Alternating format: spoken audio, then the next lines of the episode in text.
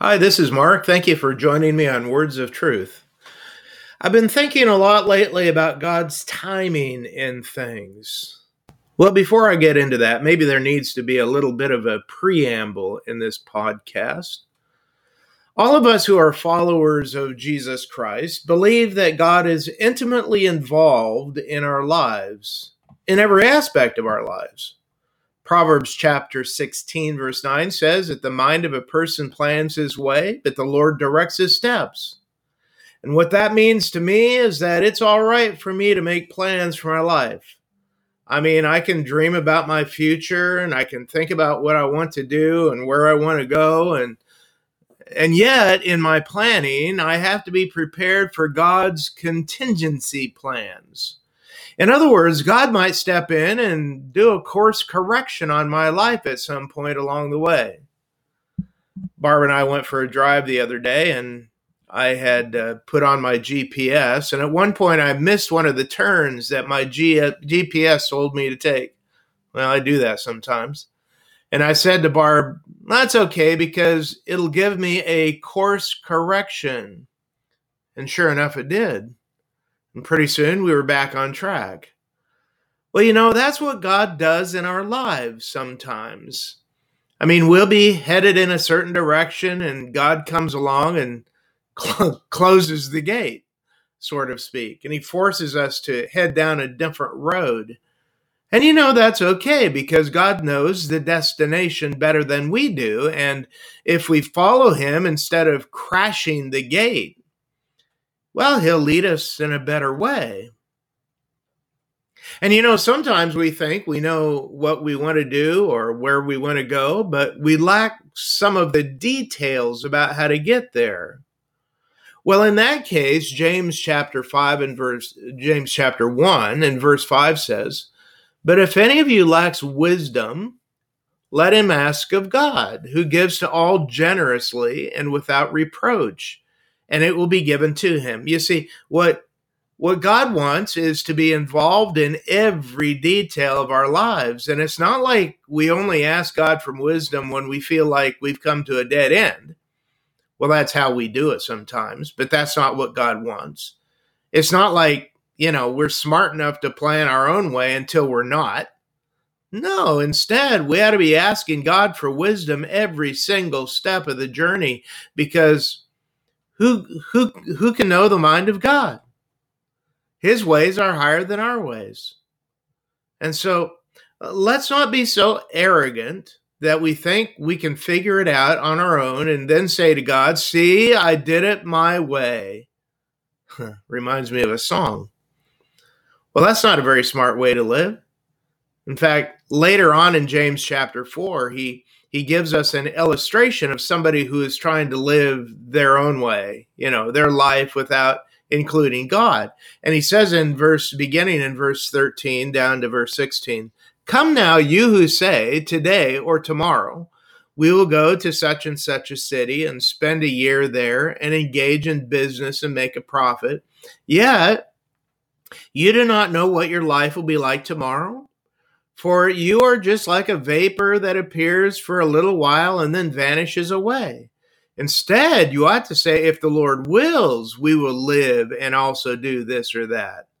But as it is, you boast in your arrogance. All such boasting is evil. Now, here was a businessman who was making plans for his future. He decided that he would take a business trip to another city and spend a year there and make a huge profit. And I mean, he made all the plans right down to the last detail. But James calls this man a foolish man without using those words because the reality is that we don't know what life might bring tomorrow. I mean, we might get sick and not be able to make the trip we could end up with cancer, or a loved one could be in an accident, or the economy might take a downturn, or hey, guess what? A virus might just show up one day. and all those plans that we made would go down the drain. Now, listen, James says that what we ought to be doing is we should make our plans with God's will in mind. Now, he didn't say not to make plans. But he said, make them with the mindset that God can change the plans at any given minute and that we should be all right with that. Why? Because, like I started this podcast, God wants to be involved in every single aspect of our lives. He wants us to trust Him to direct our footsteps and lead us through life. Now, what about God's timing in things? Well, I can't speak for you, but I'm not a real patient person.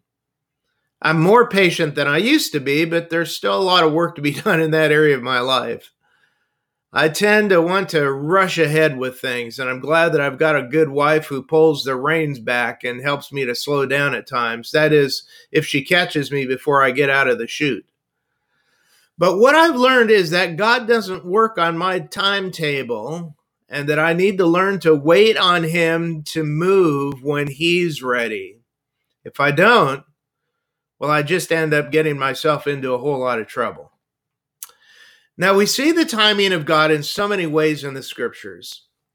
What about the birth of our Savior, Jesus Christ? Galatians chapter 4 and verse 4 says, But when the set time had fully come, God sent his Son, born of a woman, born under the law. You see, God had a perfect time set for when he would send his son into the world to die and pay the penalty for our sins. Nobody could rush the timing. Nobody could pray hard enough to change God's mind on the matter. He had the perfect time in mind, and that's when he sent his son Jesus. And when Jesus was born here on earth and, when, and was beginning his earthly ministry, the very first thing that he did was to attend a wedding, which always struck me as a little bit odd. But it was during the reception that Jesus' mother, Mary, found out that, well, the the people hosting the wedding had run out of wine, which was a complete no no in that part of the world. And so she went to Jesus and she said in John chapter 2 and verse 3, they have no mo- they have no wine. Which was kind of an odd thing for her to say to him. I mean, it would be like my wife coming to me and saying during a birthday party at our house, "We have no birthday cake." what am I supposed to do with that? Is she asking me to make a cake or go to the store and buy a cake? I'd be completely stumped. In fact, Jesus said to his mother, What does that have to do with me? I mean, he couldn't just run over to the local liquor store and buy some more wine.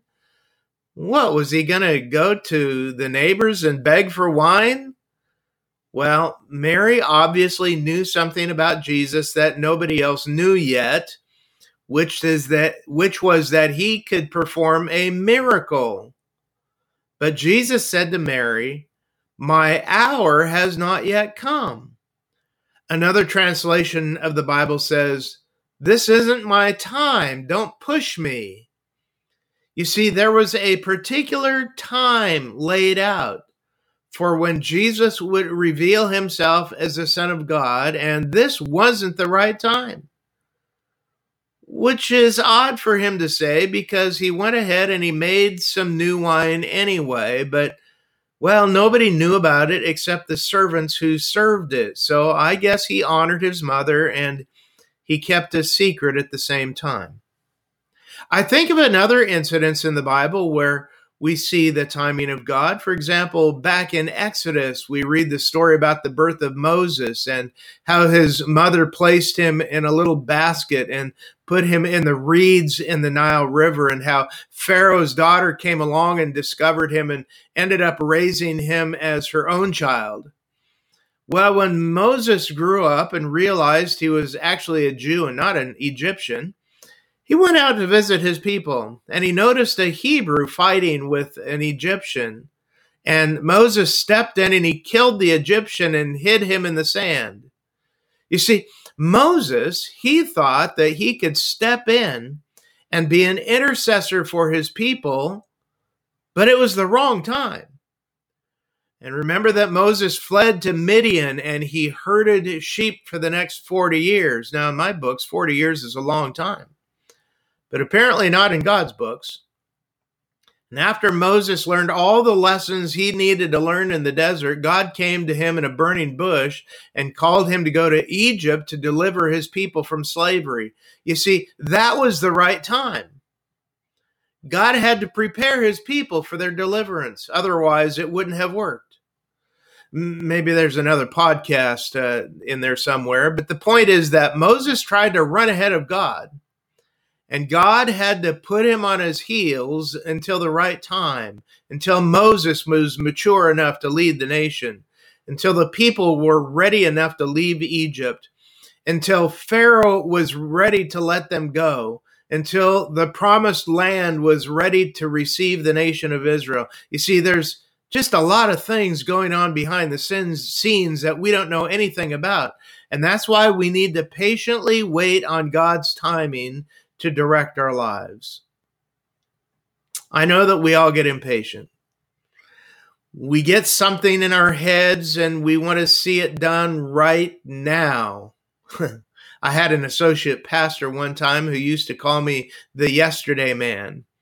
I'd ask him to do something in ministry for me, and he'd say, Now, Pastor, when do you want that done? And before I could answer, he'd say, Oh, I know, yesterday.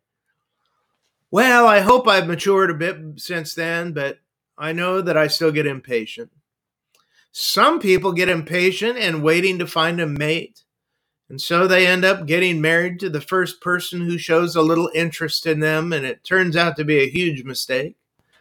People get impatient and waiting to buy that next big, uh, I don't know, whatever. It could be a TV or could be a car or a house, but they rush ahead and they buy something just to find out that the next week there was a big sale on the whatever they bought, or that they could have bought a better house at a cheaper price that came on the market the next way, the next week. You see what I mean? Rushing ahead of the right time just lands us in a heartache and regret. Here's my suggestion for you this week and for life. Slow down. Spend some quality time in the Word of God, finding the mind of God on whatever issue that you're dealing with. Talk to Him in prayer. Proverbs chapter 10 and 24 says, What the wicked dreads will come upon him, but the desire of the righteous will be granted. Psalm chapter 21, verses 1 and 2 says, O Lord, the king rejoices in the strength you give. He takes great delight in the deliverance you provide. You grant him his heart's desire and do not refuse his request. You see, God loves to grant the desire of his children as long as they coincide with his perfect will. And when we're living in obedience to his word. But that doesn't mean we always get what we desire the moment we ask for it. No, it might take some time for God to work out all the details. So go ahead and find out His will.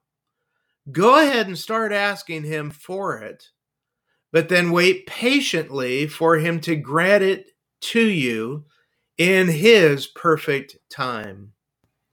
Thanks for listening today. I hope that you'll join me again next week. And hey, bring a friend along with you who might need to hear these podcasts as well.